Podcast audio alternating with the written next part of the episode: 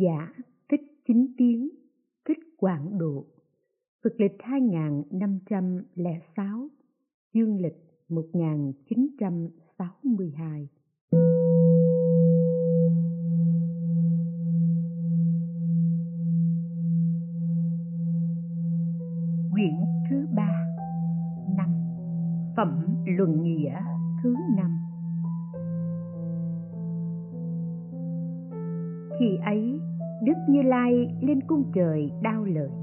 vì mẹ là Ma Gia Phu Nhân và các đại chúng thuyết pháp trong thời gian 90 ngày.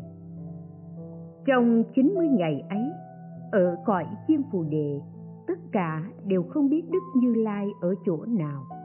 Ngài Đại Mục Kiền Liên, thần thông đệ nhất, dùng hết thần lực để tìm kiếm khắp cả mười phương, cũng lại chẳng biết ngài ana luật đà thiên nhãn đệ nhất, xem xét khắp cả mười phương, ba ngàn đại thiên thế giới cũng lại chẳng thấy. Cho đến cả năm trăm đệ tử cũng chẳng biết đức như lai ở đâu. Nên ai nấy đều mang lòng buồn rầu, mong nhớ. Vua ưu điền, vì luyến mộ phật nên dùng cây ngưu đầu chiên đàn tạc làm hình tượng của đức như lai để lễ bái cúng dường, cũng như phật tại thế không khác. Bấy giờ đại vương ưu điền mới triệu tập bọn lục sư ngoại đạo, hỏi xem đức như lai ở chỗ nào. Lúc ấy, bọn lục sư liền tâu rằng, đại vương nên biết, đó chẳng qua là cái trò huyễn thuật của sa môn cụ đàm, hóa làm như vậy cái pháp huyễn thuật ấy không phải là chân thật. Đại vương nên biết, trong bốn đại kinh điển vệ đà của chúng tôi cũng đã có nói trong khoảng một ngàn năm hay hai ngàn năm sau sẽ có một người huyễn thuật ra đời. Sa môn cụ đàm chính là người huyễn thuật đó vậy. Bấy giờ, ngài a na lục đà đi đến chỗ đại vương, bảo đại vương rằng đại vương nên biết. Đức như lai ngày nay hiện đang ở trên cung trời đao lợi. Sau bảy ngày nữa sẽ trở về cõi chim phù đề. Vua nghe lời nói ấy, lòng xin vui mừng, truyền lệnh cho khắp cả nước phải quét dọn, rưới nước, đốt hương, treo các cờ phướng và trang thiết mọi thứ như cổ bàn, hương hoa kỹ nhạc để cúng dường phật.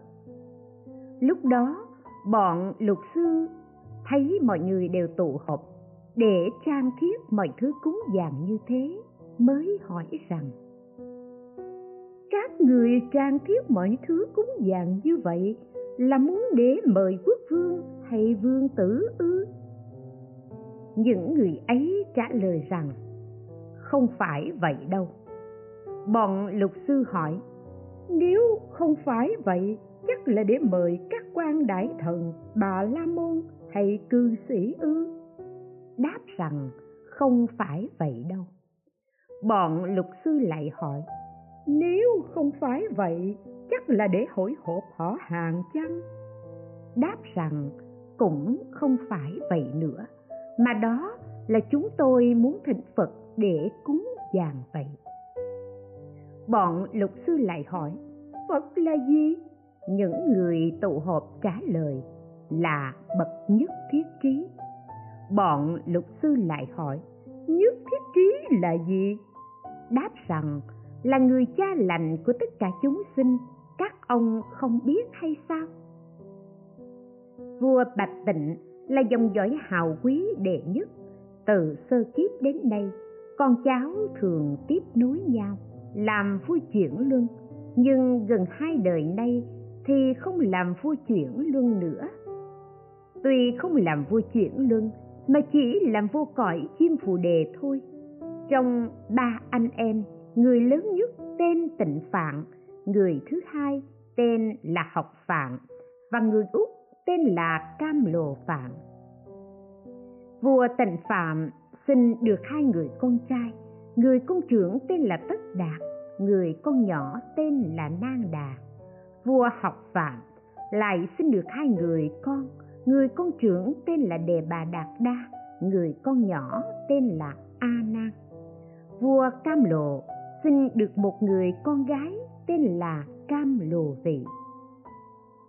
Một bữa nọ, người anh cả là thái tử tất đạt ra ngoài thành du ngoạn coi thấy những cảnh lão bệnh tử trong lòng bỗng sinh ra mối ưu tư, đến quên cả ăn uống.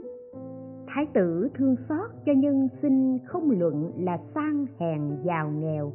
Ai ai rồi cũng không thể thoát khỏi được những cảnh khổ ấy. Nên trong một đêm nọ, thái tử vượt thành xuất gia, ngồi tu dưới gốc cây bồ đề khổ hạnh trong sáu năm sau đó, ngài chứng được nhất thiết trí, cho nên kêu ngài là bậc nhất thiết trí. Ngài là bậc đã tự tu hành, giác ngộ thành phật, đầy đủ mười lực, bốn pháp vô sở úy mười tám pháp bất cộng. Cho đến chứng được nhất thiết chủng trí, ngài sinh được bảy ngày thì thánh mẫu mệnh chung sinh lên cõi trời đau lợi. Ngày nay, phật lên cung trời đau lợi vì mẹ thuyết pháp trong 49 ngày. Sau 7 ngày nữa, Phật sẽ trở về cõi diêm phù đề này. Bấy giờ bọn lục sư nghe lời ấy rồi, xin lòng ghen ghét, phiền muộn, giận tức, liền tụ tập tất cả đồ chúng để cùng nhau bàn bạc rằng, nếu sa môn cụ đàm trở về cõi diêm phụ đề này thì tất cả nhân dân đều sẽ bỏ chúng ta cúng dạng cụ đàm như vậy, chúng ta sẽ bị cô cùng, sẽ e sẽ không thể nào sống được. Bấy giờ bọn luật sư lại nghĩ rằng, chúng ta ngày nay cần phải đi đến ngay chỗ, nhưng trong những chỗ đông đảo dân chúng nói lớn như thế này, các ngươi nên biết sa môn cụ đàm quá thật là người không hiểu biết gì cả cũng chẳng khác nào đứa trẻ con, gần đây ông ta khỏi dòng họ thích. Rồi như gốc cây bồ đề tử nói rằng đã chứng được nhất thiết chủng trí, nên biết đó chỉ là lời nói hư vọng. Vì sao? Vì một hôm vua a kỳ đạt tới thính cụ đàm để cúng dường, nhưng những món cúng dường chỉ là lúa cho ngựa ăn. Thế mà cụ đàm cũng không hay biết gì cả, lại những lời thỉnh của nhà vua, nên biết Cù đàm quá thực không phải là người nhất thiết trí vậy. Kế đến lại hỏi a nan. Thời gian an cư còn bao nhiêu ngày nữa? A nan thưa rằng còn bảy ngày nữa. Kế đến lại hỏi a nan, ở trong rừng kỳ hòa vì sao lại có nhiều những tiếng chim chóc như thế? A nan thưa rằng vì nó tranh nhau ăn lại cù đàm vừa sinh được bảy ngày, thì mẹ mệnh chung vì lẽ đó nên biết cù đàm là người bạc phúc, cũng là người cừu ác. Sợ dĩ vì thế mà mẹ mất sớm. Lại không phải là người có lòng từ hiếu, sớm tối phụng dưỡng cha mẹ, mà trái lại lại bỏ đi vào chốn thăm sơn cùng cốc, nên cũng là người vô ân. Vua cha vì cưới nàng cù chi cho ông, nhưng ông trọn không làm hết bổn phận của một người chồng đối với vợ, khiến cho di mẫu kiều đàm di phải chịu những sự đại khổ não cho nên biết cù đàm là người chẳng biết ơn, chẳng nhớ ơn. Đồ chúng của sa môn cù đàm không có tôn ti trật tự, vì 500 đệ tử đều xưng là đệ nhất. Thầy đã không có giáo pháp đệ tử cũng không có đạo nghiệp tu hành.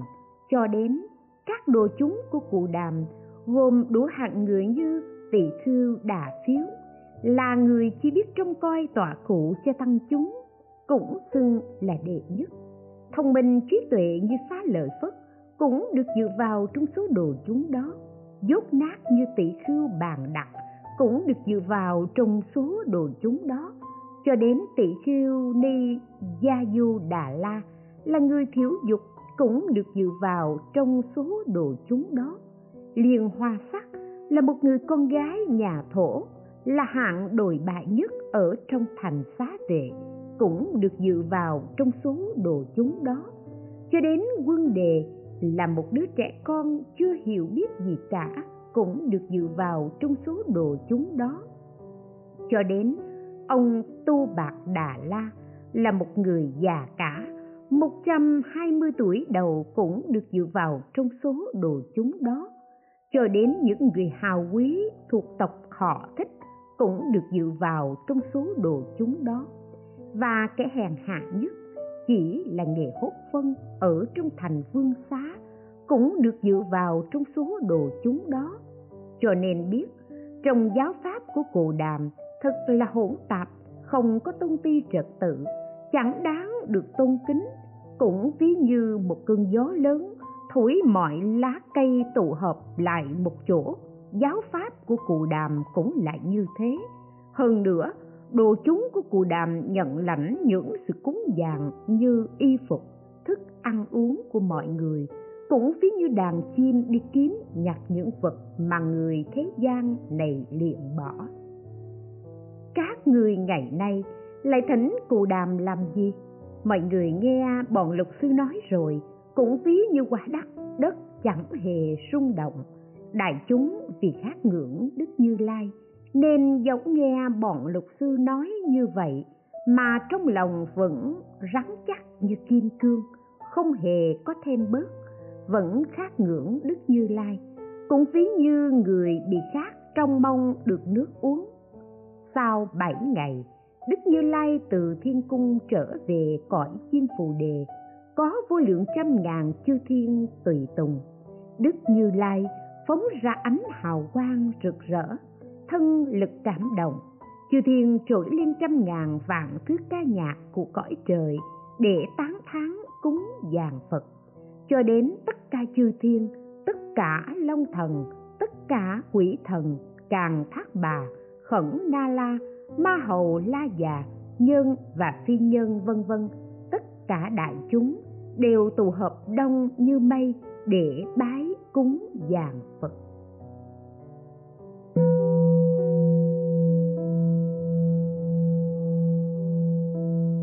Bấy giờ đại phương ưu điền cùng với đại chúng ra mãi xa nghênh đón đức như lai, đầu mặt lễ xuống chân phật rồi lui ra ngồi một phía. Lúc đó, bọn lục sư cùng với đồ chúng tụ họp lại khởi ý nghĩ rằng, lũ chúng ta ngày nay tài tạ sắp tới nơi. Tuy lại ở trước mọi người nói lên lời nói ấy mà không ai tin nhận. Nay phải đến trong tất cả đại chúng trời người tuyên lệnh như thế để cho đại chúng biết một cách rõ ràng bọn lục sư nghĩ như vậy rồi, liền cùng với đồ chúng tám ngàn người, cùng đi đến trong đại chúng. Đến rồi lui về ngồi một phía. Bấy giờ lại có một người con của nhạc thần, tên là nhạc tráng sĩ, gãy đàn cầm bằng thất bảo, đi đến chỗ đức như lai, đầu mặt lễ xuống chương phật, rồi lui về một phía, gãy đàn ca hát phát ra tiếng rất nhiệm màu, hòa nhã, khiến cho tâm ý của đại chúng ai nấy cũng được vui vẻ. Các bậc thanh văn như ngài xá lợi phất vân vân nghe thấy tiếng đàn của tráng sĩ, bất chợt cũng phải động thân dậy múa. Núi tu di là bậc vô tri cũng phải nghiêng ngửa. Khi ấy, đức như lai liền nhập hữu tướng tam muội dùng sức tam muội khiến cho tiếng đàn vang xa khắp cả ba ngàn đại thiên thế giới. Trong tiếng đàn đó, diễn nói đầy đủ ra các pháp như khổ, không, vô thường, bất tịnh, vô ngã. Những chúng sinh phóng túng nghe thấy tiếng đàn nhiệm màu ấy, diễn nói đủ cả những sự hiếu dưỡng phụ mẫu tri ân báo ân trước kia trải qua lâu xa vô lượng số a tăng kỳ kiếp của đức như lai, tất cả các chúng sinh ấy đều dõi theo tiếng đàn đi đến cõi diêm phù đề, tìm đến chỗ phật. Đến rồi, đầu mặt lễ xuống chân phật, đoạn lui ngồi về một phía. Bấy giờ đức như lai nhập tam muội vắng lặng, tất cả đại chúng đều vắng lặng như thế. Khi ấy ở trong đại chúng, bỗng có một cái tháp bằng thất bảo. Từ dưới đất vượt lên, dừng ở giữa hư không. Có vô số cờ phướng treo ở trên tháp và trăm ngàn chuông báo không đánh tự kêu. Gió nhẹ thổi động, phát ra những thứ tiếng rất nhiệm màu. Bấy giờ đại chúng thấy bảo tháp ấy từ dưới đất vượt lên, lòng sinh ra nghi ngờ vì nhân duyên gì mà lại có bảo tháp này từ dưới đất vượt lên như thế? Các bậc thanh văn như ngài phá lợi phất, vân vân, dùng tận trí lực của mình để suy nghĩ, trụ lượng cũng không thể biết. Những bồ tát ma ha tát là người hiện trú ở thế giới xa bà này, đến như ngài di lạc bồ tát cũng không thể biết được bấy giờ bọn lục sư liền khởi ý nghĩ rằng, vì nhân duyên gì mà có bảo tháp này? Nếu như có người lại hỏi ta mà ta không biết, thì làm thế nào có thể gọi ta là người hiểu biết tất cả được? Lại nghĩ rằng, tại sao cù đàm lại không mau vì đại chúng diễn nói việc ấy? Bấy giờ đức như lai từ trong cảnh chính định xuất khởi vua thích đề hoàng nhân, là vua ở cõi trời đao lợi, liền lấy thiên y ở cõi trời, trải làm tòa sư tử. Đức như lai liền lên tòa ấy, ngồi kiết già phu, khác nào như núi tu di ở giữa đại hải. Lúc đó, ngài di lặc bồ tát quan sát tâm chúng, thấy đều nghi ngờ, tự mình không rõ, liền từ tòa đứng dậy đi đến chỗ phật đầu mặt lễ xuống chân, chắp tay đối trước phật, bạch rằng, Lạy đức thế tôn, vì nhân duyên gì mà có bảo tháp này từ dưới đất vượt lên như thế? Phật bảo ngài di lặc bồ tát, về đời quá khứ xa xưa vô lượng a tăng kỳ kiếp, số nhiều không thể lấy tâm nghĩ điện bàn cho xiết được khi ấy có một đức phật hiệu là tỳ bà thi như lai, ứng cúng, chánh biến tri, minh hành túc, thiền thệ thế gian giải vô thường sĩ, điều ngự trường phu, thiền nhân sư, phật thế tôn xuất hiện ở đời, giáo hóa vô lượng trăm ngàn vạn ức a tăng kỳ chúng sinh, khiến cho kiên cố đạo vô thượng chính đẳng, chính giác. Sau khi phật diệt độ ở trong đời tượng pháp có một nước tên là ba la nại. Vua nước ba la nại là một người rất thông minh nhân từ thường dùng pháp trị quốc khiến cho nhân dân không gặp phải những sự oan uổng. Vua cai trị và làm chủ cả 60 tiểu quốc 800 tụ lạc. Vua không có con cái nên vua thường tự cúng dường phụng sự các vị thần như thần núi, thần cây, tất cả thần kỳ trải qua 12 năm không hề biến nhát với hoài vọng mong cầu có được một người con để nối dõi vương nghiệp sau này. May thay, bà đệ nhất phu nhân liền có thai, đầu 10 tháng sau thì sinh hạ được một con trai hình tướng đoan chính, tốt đẹp lạ thường. Sau khi sinh rồi, vua liền truyền cho triệu tập các quan đại thần và các vua ở các tiểu quốc để đến xem tướng và đặt tên thái tử. Vì thái tử bẩm tính không hay giận tức, nên đặt tên là nhẫn nhục. Thái tử nhẫn nhục khi tuổi đã khôn lớn, thái tử hay ưa làm sự bố thí. Thái tử là một người rất thông minh và nhân từ. Đối với các chúng sinh, ngài có một tấm lòng từ bi, bình đẳng. Bấy giờ đại vương có sáu vị đại thần tính tình hung bạo, độc ác, gian dối, nịnh hót, thường hay gây ra những sự oan uổng cho một cách vô nhân đạo. Cho nên, nhân dân đều chán ghét. Sáu người đại thần này tự biết những hành động của mình là trái quấy, nên thường mang lòng tật đố, oán ghét thái tử. Bấy giờ đại vương lâm bệnh nặng khổ não tiều tụy, mạng sống không còn được bao lâu. Nhẫn nhục thái tử đến bảo các quan đại thần rằng, vua cha bị bệnh nặng lắm, nay sẽ làm thế nào để chạy chữa cho vua được qua khỏi cơn bệnh hoạn ấy? Các đại thần nghe rồi, xin lòng giận tức, bảo thái tử rằng, tính mạng của vua sẽ không được bao lâu đâu, dù cho có thuốc hay thế nào cũng không thể qua khỏi được vì thế nên biết, tính mạng của nhà vua sẽ không còn sống được bao lâu nữa. Thái tử nghe rồi, lòng sinh khổ não, ngất xỉu ra đất. Bấy giờ sáu người quan đại thần liền vào trong chỗ nhà vắng, cùng nhau bàn mưu tính kế rằng, thái tử nhẫn nhục, nếu chúng ta không tìm cách mà trừ khử đi, thì chúng ta sẽ không bao giờ có thể sống được một cách yên ổn nghĩ mưu kế như vậy rồi, người đại thần thứ nhất nói, thái tử nhẫn nhục, theo tôi nhận thấy thì không có một sự gì mà có thể hãm hại được cả. Một quan đại thần khác lại nói, tôi có phương tiện, có thể trừ khử được dễ dàng.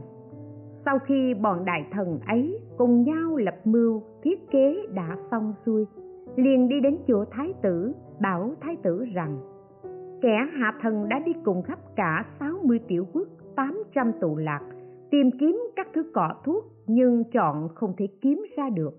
Thái tử hỏi rằng, những thứ có thuốc mà đại thần tìm kiếm đó phải là những thứ như thế nào?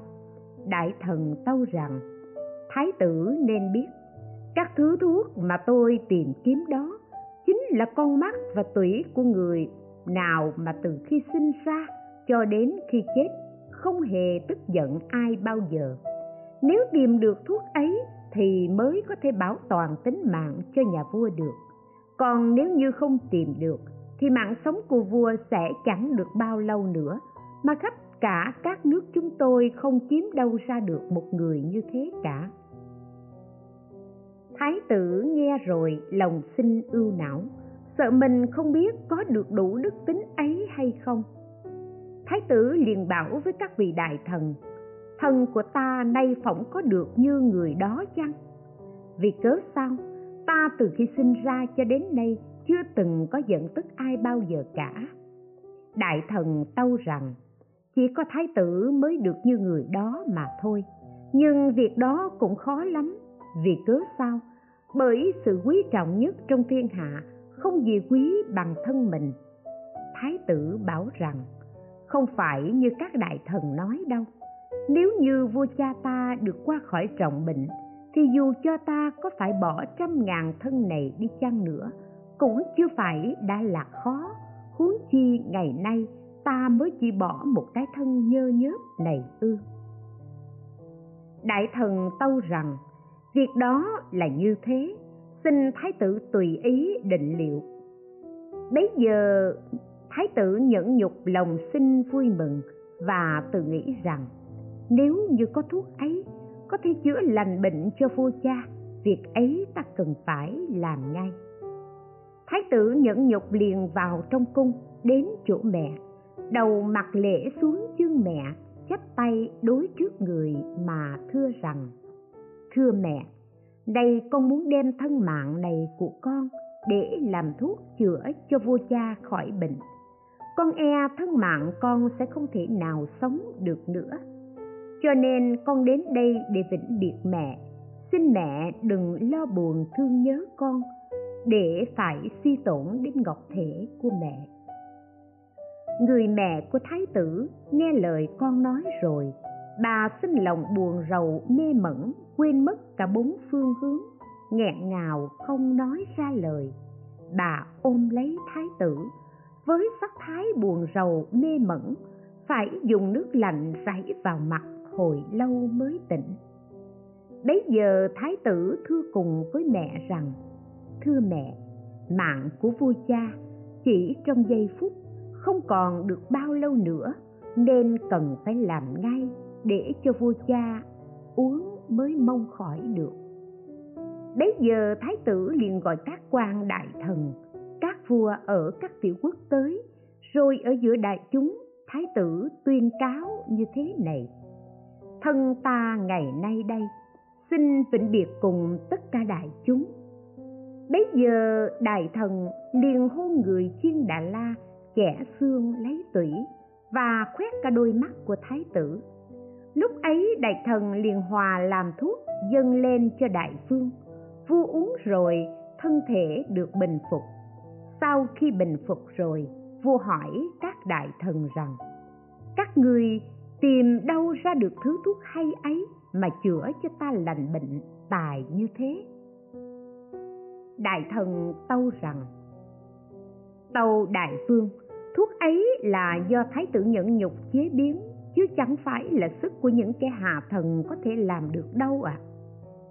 vua nghe nói như thế, tâm thần kinh sợ, giận cả chân lông khẽ hỏi các đại thần rằng, thái tử nhẫn nhục hiện nay ở đâu?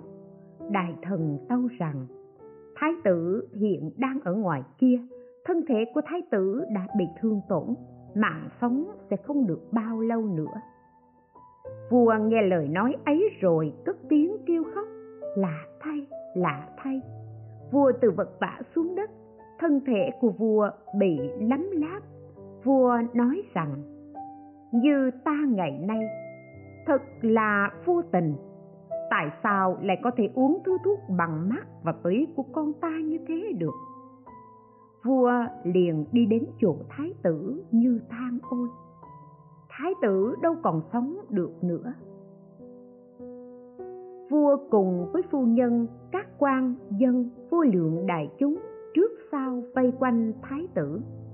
Mẹ của thái tử rất sầu não bà gieo mình vào chỗ tử thi của con, khóc lóc thảm thiết. Rồi bà tự nói rằng, không biết kiếp trước tôi có làm tội ác gì, mà nay khiến con tôi phải chịu khổ não như thế này. Bấy giờ, vua và các vua ở các tiểu quốc liền lấy gỗ thơm bằng ngưu đầu chiên đàn, chất lên thành đống để làm phép hỏa thiêu lại xây tháp bằng thất bảo để cúng dường thân cốt của thái tử. Bấy giờ đức thế tôn bảo ngài di lặc bồ tát rằng, các thiện nam tử và đại chúng nên biết, đại vương nước ba la nại lúc bấy giờ chính là cha ta diệt đầu đàn ngày nay. Người mẹ của thái tử bấy giờ chính là mẹ ta, ma gia phu nhân ngày nay còn thái tử nhẫn nhục chính là thân ta ngày nay.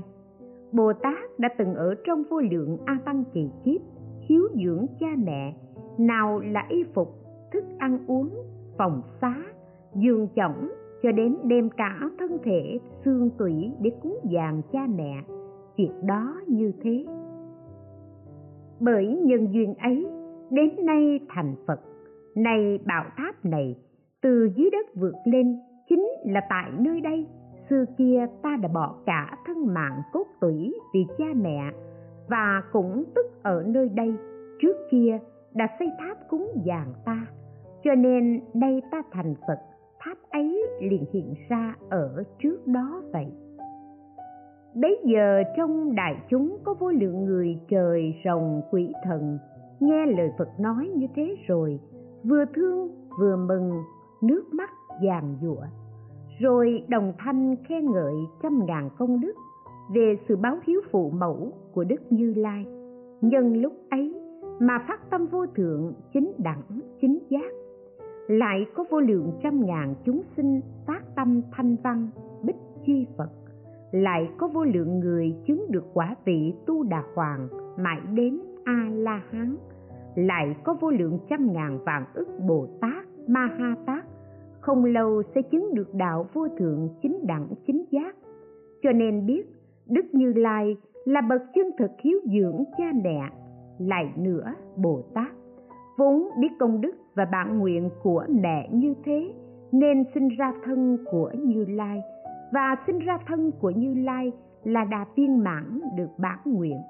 Cho nên không nhận lãnh sự lễ kính của như lai, nhân thế mà sau khi sinh ra thân của như lai được bảy ngày, thì thánh mẫu bệnh chung. Bấy giờ đại chúng đều đồng thanh khen ngợi công đức của thánh mẫu ma gia phu nhân rằng, lành thay đức ma gia ngài đã sinh ra thân của như lai, khắp cõi trời và cõi người trong thế gian này, không ai có thể sánh kịp được với công đức ấy của ngài bấy giờ càng thác bà ma la liền từ chỗ ngồi đứng dậy để hở vai áo bên phải, gối bên phải quỳ sát đất. Hồ quỳ chắp tay bạch phật rằng, lạy đức thế tôn, thánh mẫu ma gia phu nhân tu công đức gì? Vì nhân duyên gì mà sinh thành được thân của như lai? Phật dạy, nghe cho khéo, ta sẽ vì ông phân biệt giải nói về đời quá khứ lâu xa, kiếp số nhiều không thể tính kể cho xiết được. Lúc bấy giờ có đức phật ra đời hiệu là tỳ bà thi như lai, ứng cúng chính biến tri, minh hành túc, thiền thệ, thế gian giải, vua thượng sĩ, điều ngự trượng phu, hiền nhân sư, phật, thế tôn. Đến thời kỳ chính pháp và tượng pháp đã diệt hết rồi. Bấy giờ có một nước gọi là ba la nại. Cách cung thành không bao xa, có một quả núi gọi là chỗ ở của các bậc hiền thánh. Vì có trăm ngàn phật bích chi ở trong núi ấy và có vô lượng ngũ thông thần tiên. Cũng ở trong đó, vì có nhiều những bậc tiên thánh ở trong ấy, cho nên người ta gọi quả núi đó là thánh du cư sơn. Trong quả núi ấy có một người tiên ở trong một cái hang về phía nam, lại có một người tiên ở về phía bắc. Ở trong giữa hai khoảng núi ấy có một cái suối bên bờ suối có một hòn đá rất phẳng phiêu bấy giờ người tiên ở hang phía nam thường hay đến giặt áo, rửa chân ở trên tảng đá ấy, xong xuôi lại trở về chỗ cũ. Sau khi vị ấy đi khỏi không lâu thì có một con hươu cái lại tới đó uống nước. Dần dần uống cả những cáo ghét, giặt áo trên tảng đá đó. Uống rồi lại quay đầu liếm cho tiểu tiện của mình. Bấy giờ con hươu cái nhân thế mà thụ thai. Khi đã đủ tháng, sắp đến lúc sinh, theo phép của hươu cái, mỗi khi đến lúc sinh là phải trở lại chỗ mình đã thụ thai trước kia cho nên con hươu cái này lúc đó cũng phải trở lại bên bờ suối, ở trên tảng đá trước đây kêu sống vật vã và sinh được một người con gái. Bấy giờ người tiên ở hang phía nam nghe thấy con hươu cái ấy kêu rống, vật vã nên lòng sinh ra thương xót, liền đến xem, thì thấy con hươu cái ấy sinh được một người con gái bấy giờ con hươu cái đang dần dần liếm khắp thân thể của người con gái ấy. Bỗng thấy người tiên đến, liền bỏ chạy đi chỗ khác. Lúc đó người tiên thấy người con gái ấy hình tướng đoan chính, vẹn toàn, xin lòng thương xót, liền lấy chiếc áo bằng cỏ bọc đem về hang, rồi ngày ngày kiếm trái cây tùy thời nuôi nấng cho đến khi khôn lớn đến năm 14 tuổi. Nàng được cha rất yêu dấu, nên cha nàng thường giao cho nàng công việc giữ lửa, khiến cho khỏi bị tắt nhưng bỗng một ngày nọ, vì không để tâm cẩn thận để lửa tắt mất, cho nên nàng bị cha trách mắng và bảo rằng, ta từ khi lớn đến giờ chưa từng để cho lửa tắt, mà con ngày nay tại sao lại để tắt như thế? Nay ở về hang phía bắc kia có lửa con phải đến đó xin lửa đem về đây cho ta. Bấy giờ lộc nữ liền theo lời cha đi đến hang phía bắc, bước bước cất chân đều sinh ra hoa sen thơm ngát, theo dấu chân của nàng. Thành hàng ngũ đường lối trông rất có thứ tự. Nàng đi đến hang phía bắc, hỏi người tiên ở đó xin lửa cho cha bấy giờ người tiên kia thấy người con gái ấy phúc đức như thế, dưới chân của nàng lại sinh ra hoa sen, liền bảo nàng rằng, nếu con muốn được lửa, con hãy theo chiều bên phải, nhiễu quanh hang này của ta, đủ bảy vòng, cho có hàng lối, thứ lớp rõ ràng phân minh, thì ra ta sẽ cho con lửa. Vâng lời chỉ dạy theo dấu chân của nàng cất bước, đều mọc lên những bông hoa sen rất thơm tho màu nhiệm, và nàng nhiễu quanh hang của vị tiên ấy đủ bảy vòng mới thôi. Người tiên ấy lại bảo nàng rằng, nếu con muốn được lửa, con lại phải từ phía bên phải này đi trở về thì ta sẽ cho con lửa. Bấy giờ nàng lộc nữ, vì muốn được lửa nên cũng phải làm theo như lời của vị tiên kia đã dạy mà đi. Nhưng sau khi người con gái ấy đi chưa bao lâu, thì bỗng gặp vua nước ba la nại đem các đại thần, trăm ngàn vạn dân chúng trước sau vây quanh, ngàn xe vạn mã vào rừng để ngao du săn bắn hưu nai. Vua nước ba la nại một mình cưỡi một con danh tượng đi đến chỗ vị tiên ở hang phía bắc vua thấy hoa sen đó, mọc quanh rất có hàng lối. Bấy giờ đại vương xin lòng vui mừng, khen rằng, lành thay lành thay, đại đức thần tiên. Đại tiên đạo sư, có phúc đức lớn lao như thế. Bấy giờ người tiên ở phía bắc liền tâu với nhà vua rằng, đại vương nên biết hoa sen ấy chẳng phải sức của tôi có thể làm được như vậy đâu. Vua hỏi rằng, nếu không phải đại vương làm thì ai làm? Người tiên tâu rằng, tâu đại vương, đó là người tiên ở hàng phía nam. Có sinh được một người con gái dùng mạo đoan chính, nhân tướng vẹn toàn, thế gian hiếm có người con gái ấy mỗi khi đi tùy theo dấu chân cất bước tới đâu liền sinh hoa sen. Vua nghe thấy lời nói ấy, lòng xin vui mừng. Liền đến hang phía nam, coi thấy người tiên ấy. Vua tỏ lòng cung kính, đầu mặt lễ xuống chân. Bấy giờ người tiên ở hang phía nam liền ra hỏi thăm. Đại vương đi đường trường xa xôi có khỏi mệt lắm chăng? Bấy giờ đại vương bảo người tiên ấy rằng, nghe thấy ngài có người con gái trẫm muốn cầu hôn được chăng?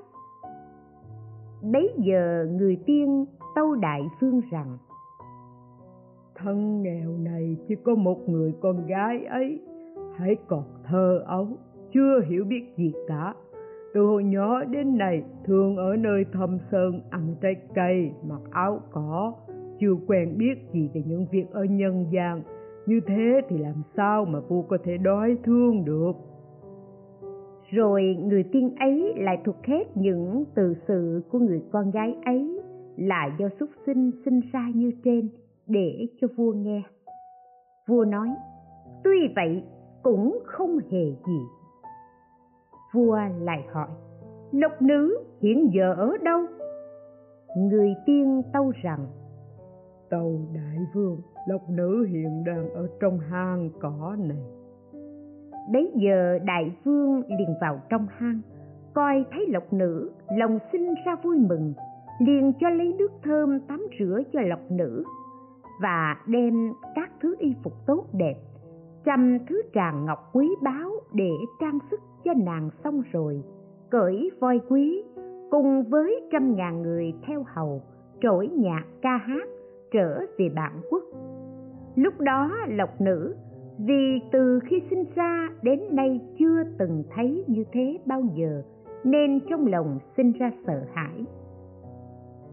Bấy giờ, cha của lộc nữ đứng ở trên núi đỉnh núi cao xa trông thấy con nhìn mãi không thôi và tự nghĩ rằng, ta này nhìn theo con gái ta cho đến khi nào đi thật xa, không còn có thể coi thấy được nữa. Lúc ấy ta mới trở về chỗ cũ.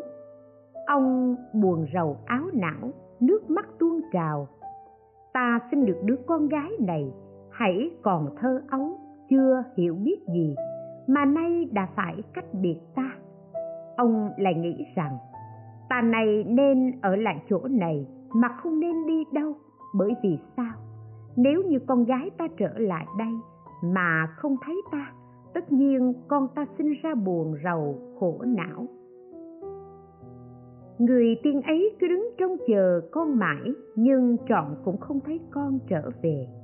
Bấy giờ, ông xin lòng hối hận, nói rằng thật quá là loại giống xuất sinh có khác.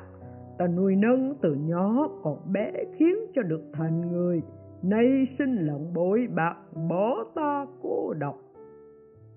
Ông liền vào trong hang tụng trì chú thuật.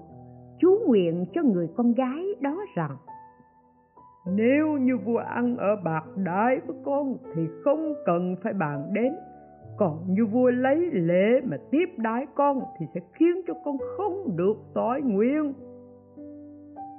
bấy giờ vua nước ba la nại sau khi trở về cung điện rồi, liền phong lộc nữ làm đệ nhất phu nhân, gọi là lộc mẫu phu nhân. Các tiểu quốc vương, bách quan, quần thần đều lại triều giá. Vua thấy vậy rồi, lòng xin vui mừng ít lâu sau, lộc mẫu mang thai. Vua từ cung dưỡng cho phu nhân giường nằm, thức ăn uống, không thiếu một thứ gì. Lòng vua chỉ mong đến kỳ khai hoa nở nhụy, sẽ sinh hoàng nam để kế thừa quốc vị. Nhưng tới ngày đầy tháng, ngày đầy tháng đủ, lại sinh ra một bông hoa sen.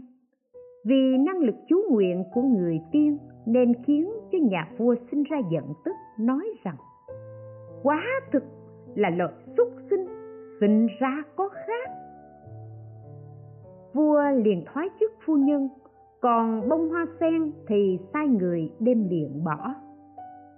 Sau đó, vài ngày, vua nước ba la nại cùng với các quần thần vào trong hậu phiên du ngoạn xem xét hát sướng đấu voi ngựa cùng với các người lực sĩ. Trong đó có một người đệ nhất lực sĩ rúng rẩy nhảy nhót. Vì chân dẫm đạp xuống đất nên đất đều rúng động và làm động cả ao hoa sen. Bên ao hoa sen đó có cái bảo khí rất lớn. Ở phía dưới bảo khí ấy có một bông hoa sen nổi trên mặt nước. Hoa sen màu hồng tỏa ra ánh sáng màu nhiệm. Vua coi thấy hoa sen ấy rồi, lòng xin vui mừng, liền hỏi quần thần rằng, hoa sen như thế này thực chưa từng có vậy? Vua liền sai sứ giả xuống ao lấy. Hoa có đủ năm trăm cánh. Dưới mỗi cánh hoa có một người đồng tử, mặt mày đoan chính, hình dáng tốt đẹp lạ thường bấy giờ sứ giả liền tâu với vua rằng, hoa sen này thực chưa từng có vậy đại vương nên biết. Hoa sen ấy có đủ năm trăm cánh, ở dưới mỗi cánh hoa lại có một người đồng tử. Vua nghe sứ giả nói, lòng xin kinh ngạc, dựng cả chân lông khen ngợi sự thể làm sao mà lại có được như thế? Và hỏi sứ giả rằng, có thực quả như vậy chăng? Họa sen ấy phải do lọc mẫu sinh ra chăng? Vua lại hỏi các đồng tử, đồng nữ theo hầu họa sen trước đây do lọc mẫu sinh ra, đem bỏ ở chỗ nào? Đáp rằng, tâu đại vương, chính hoa sen ấy lúc đó chôn ở dưới cái bạo khí bên bờ ao này vậy vua biết rõ sự thật đó, và chính hoa sen ấy là do lộc mẫu phu nhân sinh ra. Vua tự vào trong cung, hướng lộc mẫu phu nhân ăn năn tự trách, nói rằng, ta thật là người ngu si, không có trí tuệ, chẳng phân biệt được người hiền lương, nên làm những sự oan uổng tàn ác trái nghịch đối với phu nhân vua tỏ bày sự ăn năn hối hận với phu nhân xong rồi. Phu nhân lại được phục hồi địa vị cũ là đệ nhất phu nhân như xưa. Vua rất vui mừng và cho triệu các quan đại thần, các vua ở các nước nhỏ và các tướng sư, người bà la môn, tất cả đều hội họp. Vua bồng 500 thái tử, khiến các tướng sư xem tướng cho các hoàng tử các tướng sư đoán rằng, các hoàng tử là người rất có phúc đức. Nếu ở tại gia, thì bốn bể sẽ được hưởng cảnh thanh bình, thịnh trị, quý thần hộ vệ. Nếu xuất gia, quyết sẽ đoạn phiền não qua dòng ái dục, vượt bể sinh tử, chứng được pháp tam minh, lục thông và đủ bốn đạo quả. Vua nghe lời các tướng sư nói rất đổi vui mừng liền truyền lệnh khắp trong nước, tuyển chọn 500 nhũ mẫu để trông coi cho các hoàng tử. Bây giờ Lộc Mẫu Phu nhân tâu với đại vương rằng, Vua không phải lo ngại chịu các nhũ mẫu ở trong nước làm gì Vì ở trong phương cung đã có 500 phu nhân Các phu nhân ấy thấy thần thiếp sinh hoàng nam, Đều sinh lòng ghen ghét nay vua nêm cho mỗi phu nhân một thái tử để nuôi nấng cũng như con của các phu nhân vậy. Vua bảo phu nhân, năm trăm phu nhân thường mang lòng ghen ghét, náo hại lộc mẫu. Này lộc mẫu muốn ta đánh bằng roi gậy hoặc đuổi đi hay xử tử để đền lại những tội ác trước đây đối với phu nhân, ta cũng sẽ không trái ý của phu nhân nhưng đây phu nhân lại bỏ qua những sự oán hận ấy, thì thật sự quá là khó có ai sánh kịp. Lấy còn mớ cái ân huệ như trời, như đất, đem thái tử cho các phu nhân ấy nuôi. Bấy giờ, năm trăm phu nhân lòng rất vui mừng. Lộc mẫu phu nhân cho chúng ta những sự an ổn khoái lạc. Lại còn cho chúng ta thái tử nữa bấy giờ vô lượng trăm ngàn đại chúng được nghe việc ấy rồi, lòng xin vui mừng và đều phát vô thượng đạo tâm. Bấy giờ đại vương bảo phu nhân rằng, thực chưa từng có vậy, ta cũng không sánh kịp với phu nhân. Phu nhân nói, tham lam, giận tức, đều do ghen ghét hãy lấy nhận nhục để trừ gian ác, lấy hòa thuận để thắng oán thù. Thần thiếp từ khi sinh cho đến nay, chưa từng tranh giành với ai. Các phu nhân tự sinh não hại, ví như có người đi ban đêm, coi thấy gốc cây liền tưởng là giặc hoặc tưởng là ác quỷ. Nên lòng sinh ra kinh sợ chạy tạt mát ra bốn phương hoặc trốn vào trong hang núi, hoặc vào trong nước, lửa, rừng rậm gai gốc để tổn thương đến cả thân thể. Nhân vọng tưởng mà phải hỏa hại đến như thế. Tất cả chúng sinh cũng là như thế. Tự sinh tự tử, như con tầm phương tơ, lại tự quấn lấy mình, như con thiêu thân tự gieo mình vào đèn lửa mà không phải do ai xua đuổi chúng ta. Tất cả đều ác, đều từ vọng tưởng sinh ra. Các phu nhân cũng lại như thế, nên thần thiếp nay không muốn cùng tranh tụng với những người ngu si ấy.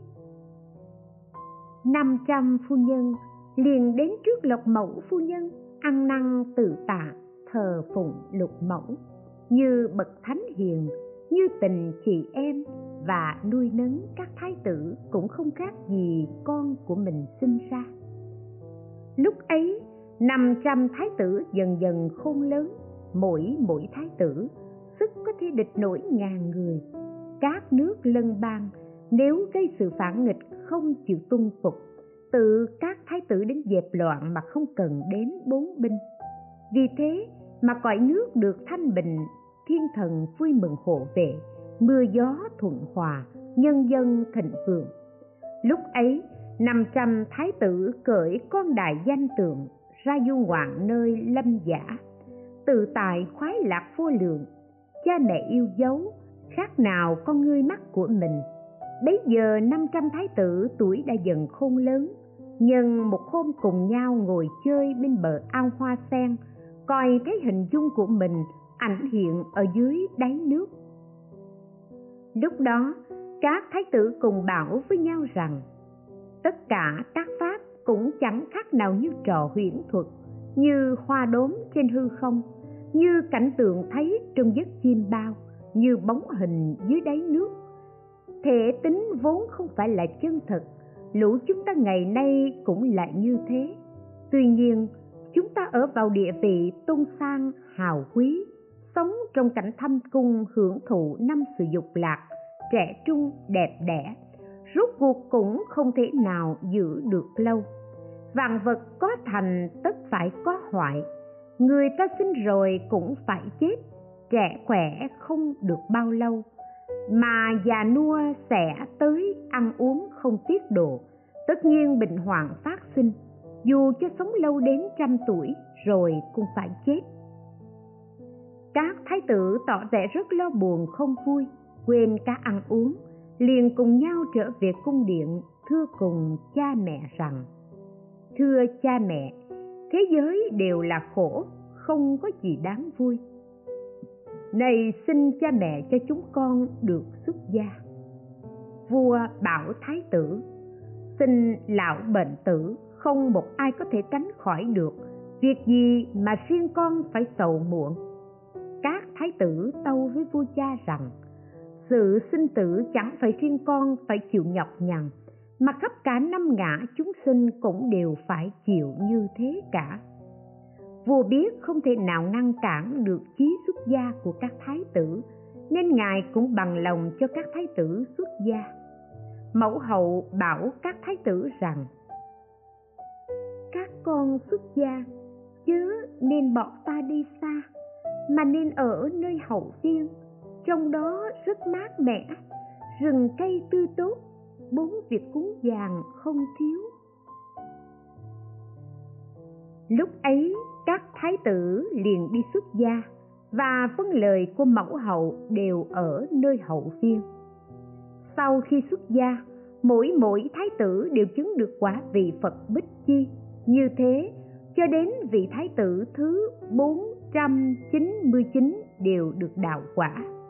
Chứng được đạo quả rồi, các thái tử liền đến trước cha mẹ, báo cho cha mẹ biết lợi ích của sự xuất gia. Này chúng con đã thành được.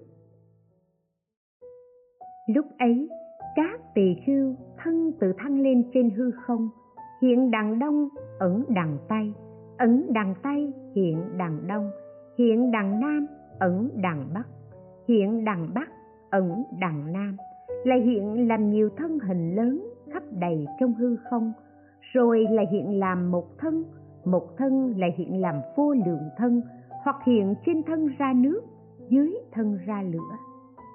Sau khi các thái tử đã vì cha mẹ hiện thứ thứ thần biến rồi, liền tự thiêu thân mà nhập niết bàn. Bấy giờ lộc mẫu phu nhân thâu nhặt thân cốt xây 499 cái tháp ở trong hậu viên để cúng dường. Người con út qua 90 ngày sau cũng chứng được quả vị bích chi phật, cũng vì cha mẹ hiện đại thần biến, hiện thần biến rồi liền nhập niết bàn. Bấy giờ mẹ của thái tử thu nhập thân cốt, xây tháp cúng dường. Bấy giờ lộc mẫu phu nhân đốt các thứ hương thơm quý trội các thứ âm nhạc màu nhiệm, ngày ngày ở trong hậu viên cúng dường 500 tháp Phật Bích Chi. Phu nhân ở trước các tháp ấy tỏ vẻ buồn rầu không vui, mà nói rằng, Ta tuy sinh ra 500 thái tử, mà không có một người nào phát tâm Bồ đề.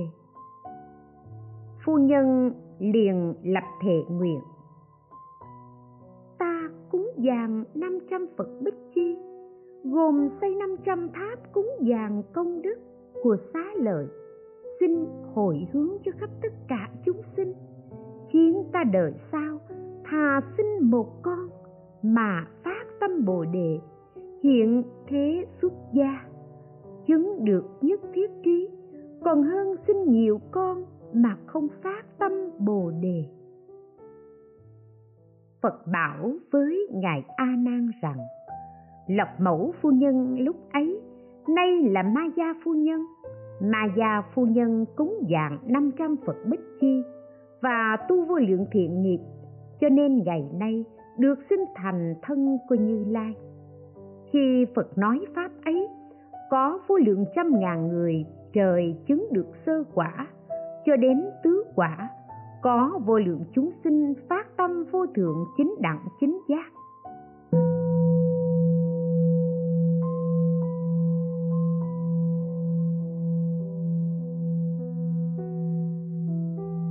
Bấy giờ tôn giả a nan bạch phật rằng, lạy đức thế tôn, đức ma gia phu nhân đời quá khứ, làm hạnh nghiệp gì mà phải sinh trong lời xuất sinh? Làm thân lộc nữ. Phật bảo ngài a nan rằng, nghe cho kỹ, ta sẽ vì ông phân biệt giải nói về nhân duyên hành nghiệp, đời trước của đức ma gia phu nhân. Đời quá khứ lâu xa, vô lượng a tăng kỳ kiếp.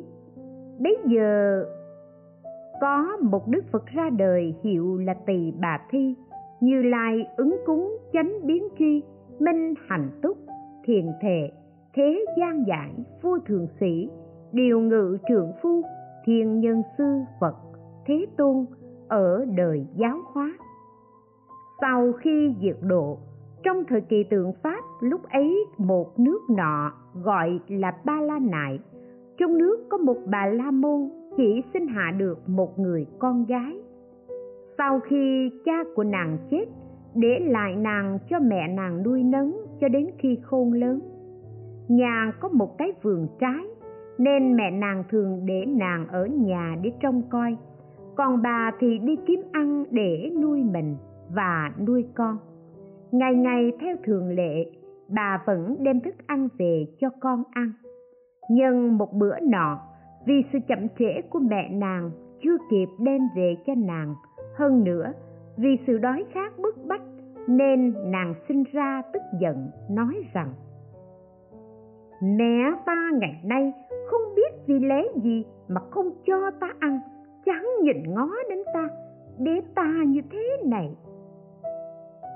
Và nàng vì quá phiền muộn nên nàng nhắc đi nhắc lại đến ba lần như vậy, rồi lại nói rằng, mẹ ta ngày nay không bằng loài xuất sinh. Ta thấy loài xuất sinh như con hươu, một khi con nó bị đói khát, lòng nó còn chẳng nỡ rời bỏ nữa là mẹ ta. Nhưng thời gian không bao lâu, mẹ nàng đã đem thức ăn về cho nàng ăn. Đang lúc toan ăn uống, thì có một vị sa môn bích chi phật từ phía nam bay qua phía bắc. Lúc ấy người con gái bà la môn thấy vị tỳ khưu ấy, lòng sinh ra vui mừng, liền đứng dậy chắp tay, cúi đầu làm lễ, trải tòa thỉnh mời ngài ngồi, rồi lại lấy những bông hoa tươi tốt, giảm phần ăn của mình để cúng dường vị tỷ khưu. Vì tỷ khưu ăn xong rồi, lại vì người con gái ấy thuyết pháp chỉ dạy khiến cho được những sự lợi ích vui mừng. Bấy giờ người con gái liền phát nguyện rằng, nguyện tôi đời sau được gặp gỡ những bậc hiền thánh, lễ bái cúng dường, khiến cho tôi được nhan sắc tốt đẹp, vinh, tôn vinh, hòa quý. Nếu khi giàu đi đến đâu, hoa sen sẽ mọc theo dấu chân đi. Phật bảo tôn giả a nan người con gái lúc bấy giờ về sau là lộc mẫu phu nhân. Bởi cúng dường vị bích chi phật một bữa ăn và hoa, mà trong năm trăm đời được hưởng phúc báo tôn quý, hào quý. Y phục, thức ăn uống không thiếu một thứ gì. Nếu đi tới đâu, lại có hoa sen mọc theo dấu chân đi. Vì có nhân duyên như thế mà nay được gặp 500 vị Phật Bích Chi lễ bái cúng dường nhưng chỉ vì một lời nói ác, chẳng biết ân đức, hủy bán mẹ. Chẳng bằng loài súc sinh mà trong 500 kiếp phải sinh làm loài hưu.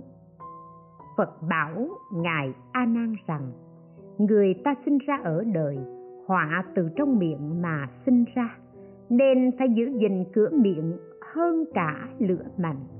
Vì lửa mạnh có đốt cháy cũng chỉ đốt cháy một đời này còn như lời nói, ác khẩu, đốt cháy, sẽ đốt cháy trong vô số kiếp. Lửa mạnh đốt cháy, chỉ đốt cháy được của cải của thế gian. Còn như lời nói ác khẩu, đốt cháy, sẽ đốt cháy cả bảy thứ của cải của thánh nhân.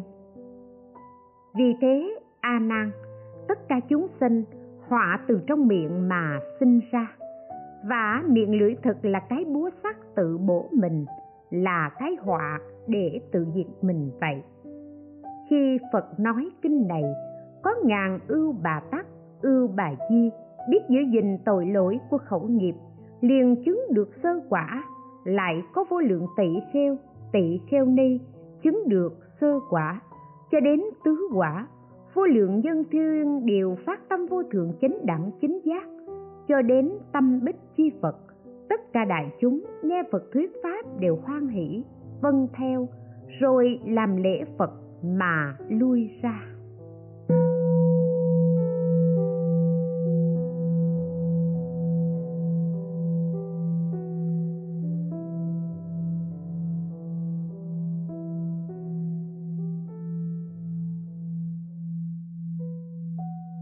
Giờ đức thế tôn cùng với ngài a nan vào thành phương xá khất thực.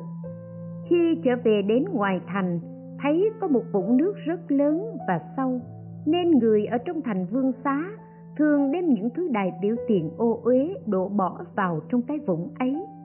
Và khi trời mưa, thì tất cả nước dơ giấy ở khắp nơi cũng chảy dồn vào cả trong vũng đó. Lúc ấy, ở trong vũng nước đó có một con đại trùng hình thù giống như người, nhưng chân tay lại rất nhiều. Con đại trùng ấy xa coi thấy đức như lai, liền ngóc đầu lên khỏi mặt nước, trông nhìn đức như lai, mà nước mắt tuôn trào.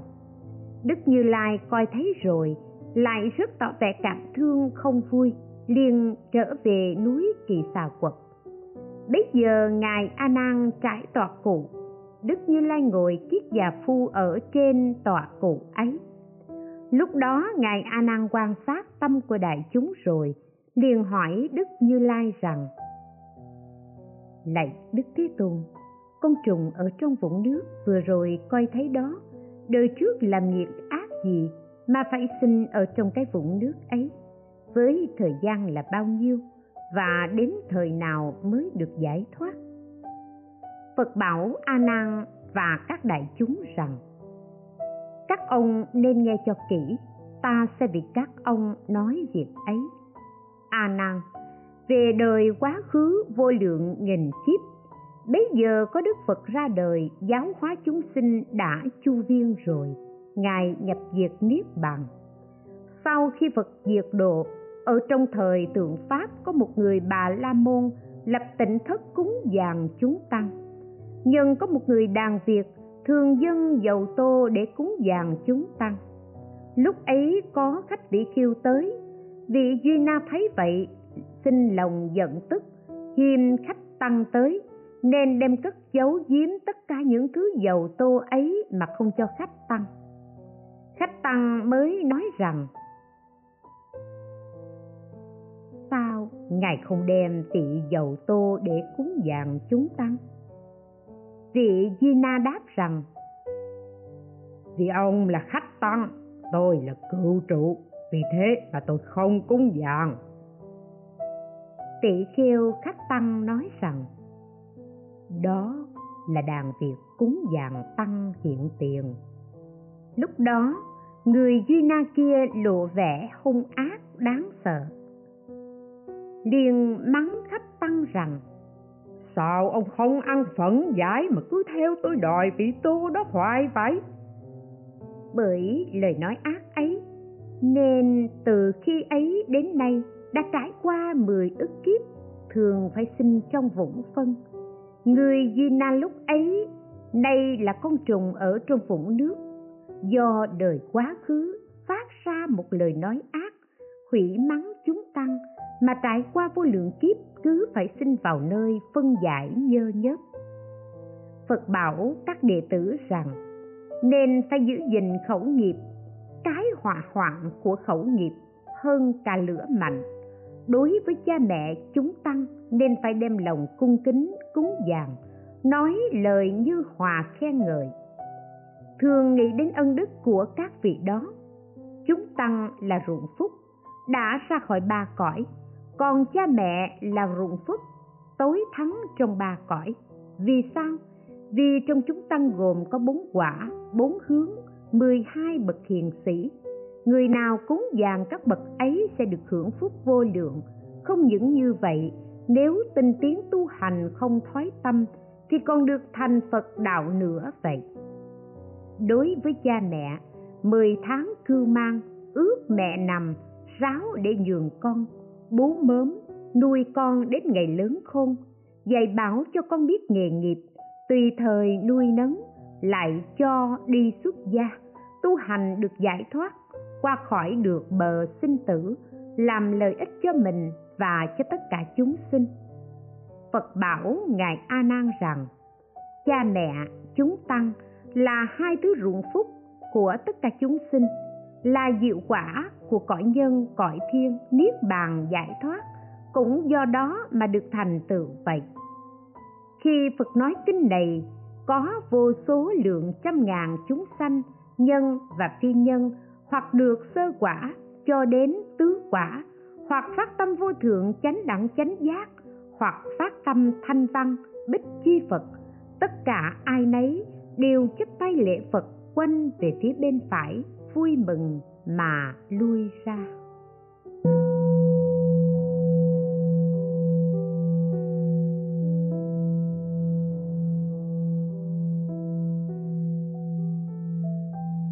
Lại nữa, ở nước ba la này có một người thừa tướng bà la môn nhà rất giàu có của cải châu báu vàng bạc lưu ly, san hô hộ phách, voi, ngựa, trâu dê, ruộng vườn, tôi tớ không thiếu một thứ gì.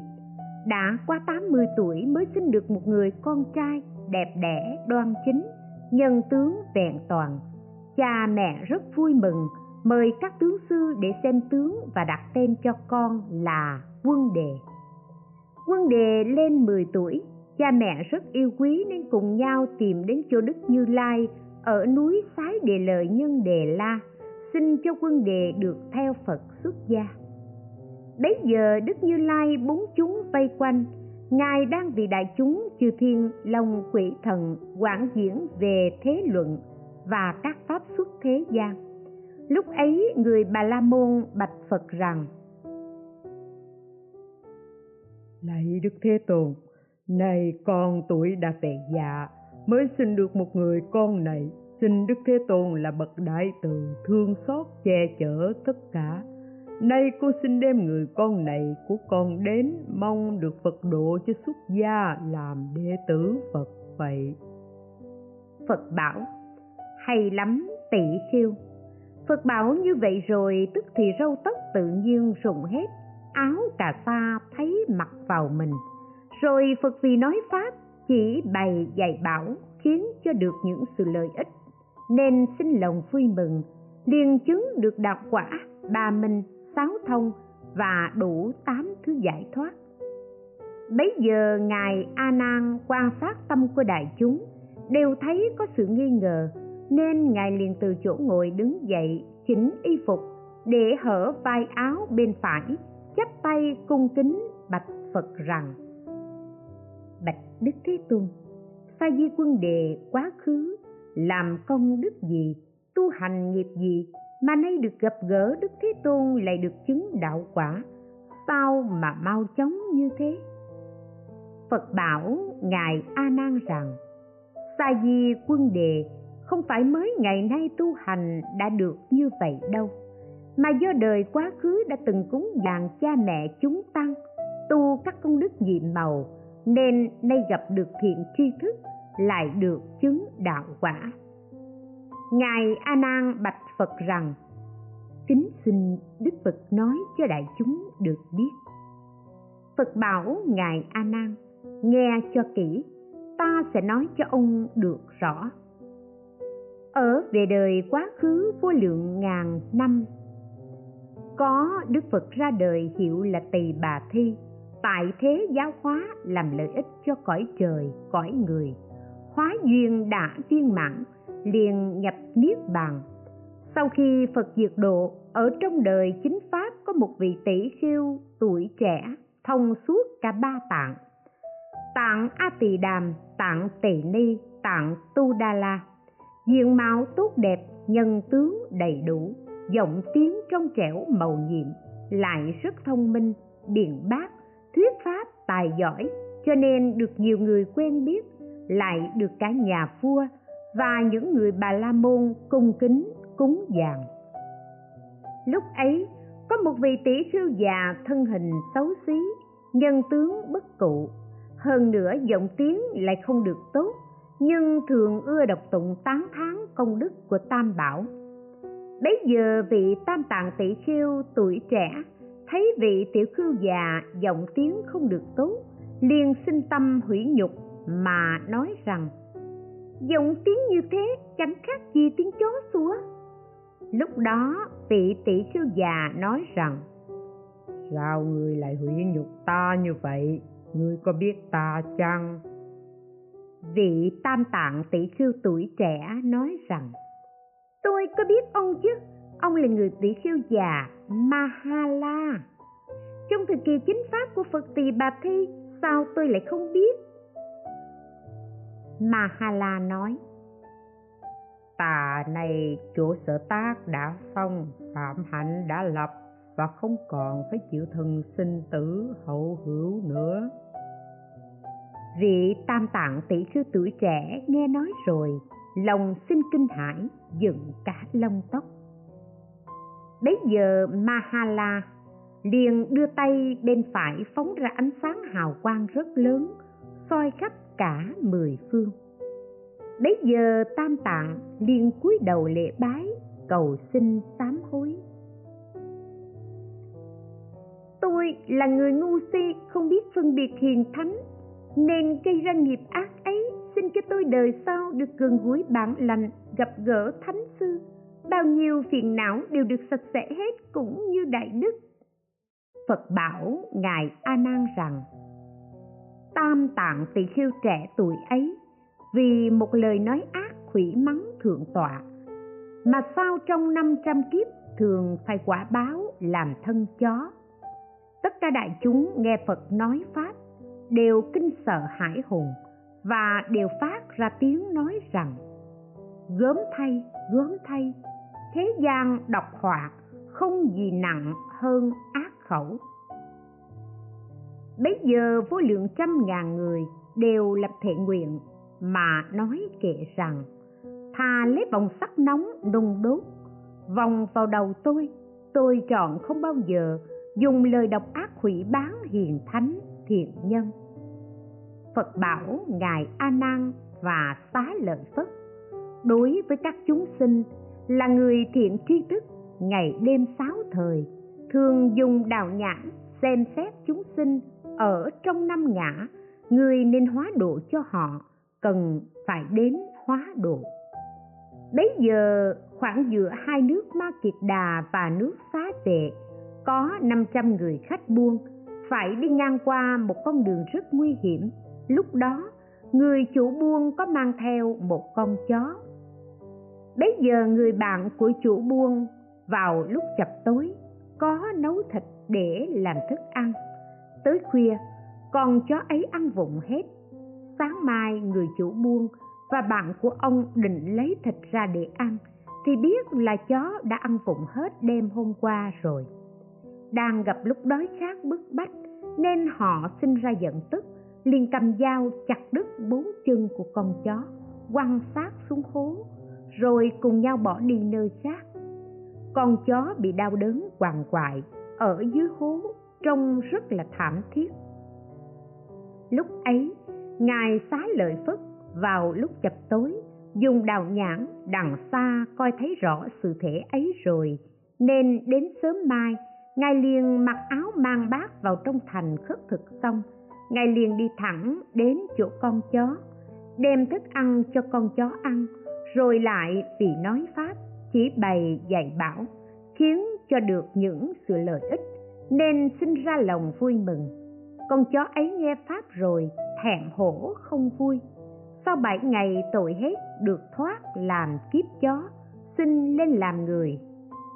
Phật bảo ngài a nan rằng, con chó lúc ấy, nay là ông sa di quân đề này. Do đời quá khứ, hủy bán hiền thánh, mà phải đọa lạc vào đường ác. Nhưng vì biết ăn năn, thẹn hổ cải hối và phát thệ nguyện ấy. Cho nên nay được gặp thiện hữu. Vì được gặp thiện hữu nên nay được thoát thân làm kiếp chó. Sanh lên làm người được gặp phật, giải thoát sinh tử phiền não. Phật bảo ngài a nan, nên phải nghĩ nhớ đến ân đức của cha mẹ thiện hữu. Cho nên, người biết ơn thường nên phải trả ơn. Thiện tri thức là đại nhân duyên khi phật nói pháp ấy, có vô lượng trăm ngàn chúng sanh phát tâm vô thượng chính đẳng chính giác, cho nên đến tâm thanh văn, bích chi phật, tất cả đại chúng nghe phật nói pháp rồi, đều vui mừng hớn hở, làm lễ phật mà lui trở ra.